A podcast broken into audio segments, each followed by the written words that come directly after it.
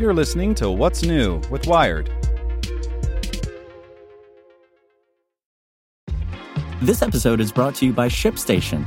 You know, some things take a lot of work, like sending little robots to far off distant planets. And just as that's challenging, so too is running a successful e commerce business, especially when there's so much to do. So I want to introduce you all to ShipStation. Now, I love using ShipStation because of its easy to use dashboard, which makes managing orders and printing labels a breeze and super smooth. Oh, and the customer service is just out of this world. It's exactly what you need to help grow your business. Sign up for your free 60-day trial at shipstation.com slash technews. That's shipstation.com slash technews. This podcast is supported by Tools and Weapons, the podcast hosted by Microsoft Vice Chair and President Brad Smith. Each episode features insight you won't find anywhere else from the center of the conversation surrounding emerging technologies like AI. Right now in the podcast, you can hear a special episode where Brad Smith lays out Microsoft's vision for a vibrant marketplace driving the new AI economy. To hear more, follow or subscribe to Tools and Weapons with Brad Smith wherever you get your podcasts.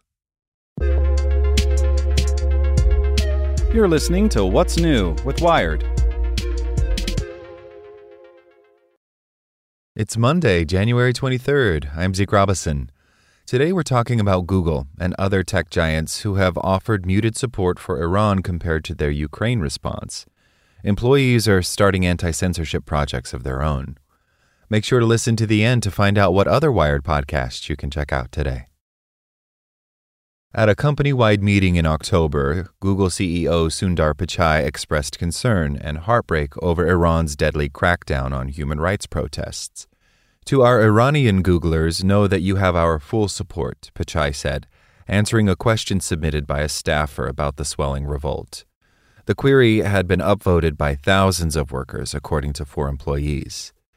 Google by then had spun up a cross company task force to focus on Iran, just as it had after Russia's attack on Ukraine, the arrival of the pandemic, and other major events. Teams were endeavoring to keep services like maps and meet video chats accessible through government throttling in Iran. Demand for the company's outline virtual private network was growing to millions of Iranians seeking uncensored internet access and security staffers reviewed and suspended a few popular Android apps in Iran that violated policies meant to keep users safe. On Google's internal chat boards, workers celebrated Pichai's acknowledgement and the company's efforts. But at the same time, Google's Iran response has frustrated some employees, rights groups, and U.S. lawmakers they want the company to deepen its support, including by opening up cloud computing and software development tools to people inside Iran to help protesters communicate securely and circumvent government internet firewalls. Some employees born in Iran point to Google's aid in Ukraine as evidence that it is capable of doing more, and Microsoft's Iran response has caused similar tensions with lawmakers, advocates, and some employees. A few of the tech workers unsatisfied by the industry's contributions on Iran have now taken matters into their own hands. One Google engineer bought a server from a little known provider to host a VPN to help his parents and other family in Iran stay in touch, he says. He followed a how to guide that Iranian peers at Google and other companies compiled, and on a recent trip to Iran checked that his parents' tablet could connect to the service. Other workers across North America and Europe are stealthily taking on more complex anti censorship and anti surveillance software projects that could help sustain the protests, according to 15 workers involved in or familiar with the volunteer activities. A recent wave of woman life freedom protests in Iran began in September, following the death of 22 year old woman Mahsa Amini, who also went by Jina while in morality police custody for allegedly wearing a hijab improperly. Iranian officials have blamed her death on prior medical problems and the violent protests on enemies, including the U.S. and domestic separatists. Iran's foreign ministry did not respond to a request for comment. Security forces in the Islamic Republic have killed hundreds of people, including by public hanging, and have arrested thousands in the crackdown, according to the group Human Rights Activists in Iran. The Biden administration quickly loosened U.S. sanctions on Iran after the protests began to allow companies to supply social media, mapping, and communication tools. In October, then Congressman Tom Malinowski and three other U.S. lawmakers wrote to the CEOs of Google, Microsoft, and other big tech companies asking them to provide cloud and analytics capabilities. Iranians are fearlessly risking their lives for their fundamental rights and dignity, the letter said. Your tools and services may be vital in their efforts to pursue these aspirations. But in a previously unreported response, Google's U.S. public policy head Mark Isakowitz wrote back a month later, saying that newly relaxed sanctions still had not authorized those activities, unfortunately. Isakowitz instead urged Congress to work with the Biden administration to identify additional means of ensuring Iranians access to vital communication and information tools. Google's Iran response, like that of other tech giants concerned about sanctions and related financial risks, prompted side projects by employees to put their technical skills to use. Many of the workers involved declined to be named or provide complete details about their work out of fear of retaliation by their employers or Iran. The grassroots coding is all about developing technology that they think can form a level playing field, says Faraj Aalaei, one of the Silicon Valley community leaders funding and marshaling some of the projects.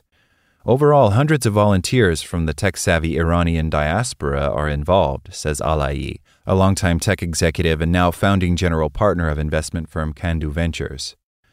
A priority is to develop software that can enable use of Elon Musk's Starlink internet satellites in Iran to defeat web censorship without fear of being tracked by the government.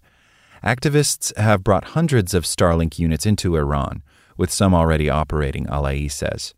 Security experts have warned that users need to take precautions to avoid exposing their location. Among groups tackling this issue are four engineers who work with tech companies, including Google, who have begun meeting online to debate practical solutions and write software aimed at helping Starlink users hide themselves, one person involved says. The group aims to have a solution ready within weeks. The rallying within the Iranian born tech community has an energy unlike ever before because more members now support a regime change in Iran and the unrest has spread to a wider swath of the population, particularly women, several workers say. There also is recognition that government censorship helped stymie previous protests in the country. Staying connected to the outside world is a lifeline for protesters inside, says Shoresh Shafeh, a data scientist who left Google a year ago.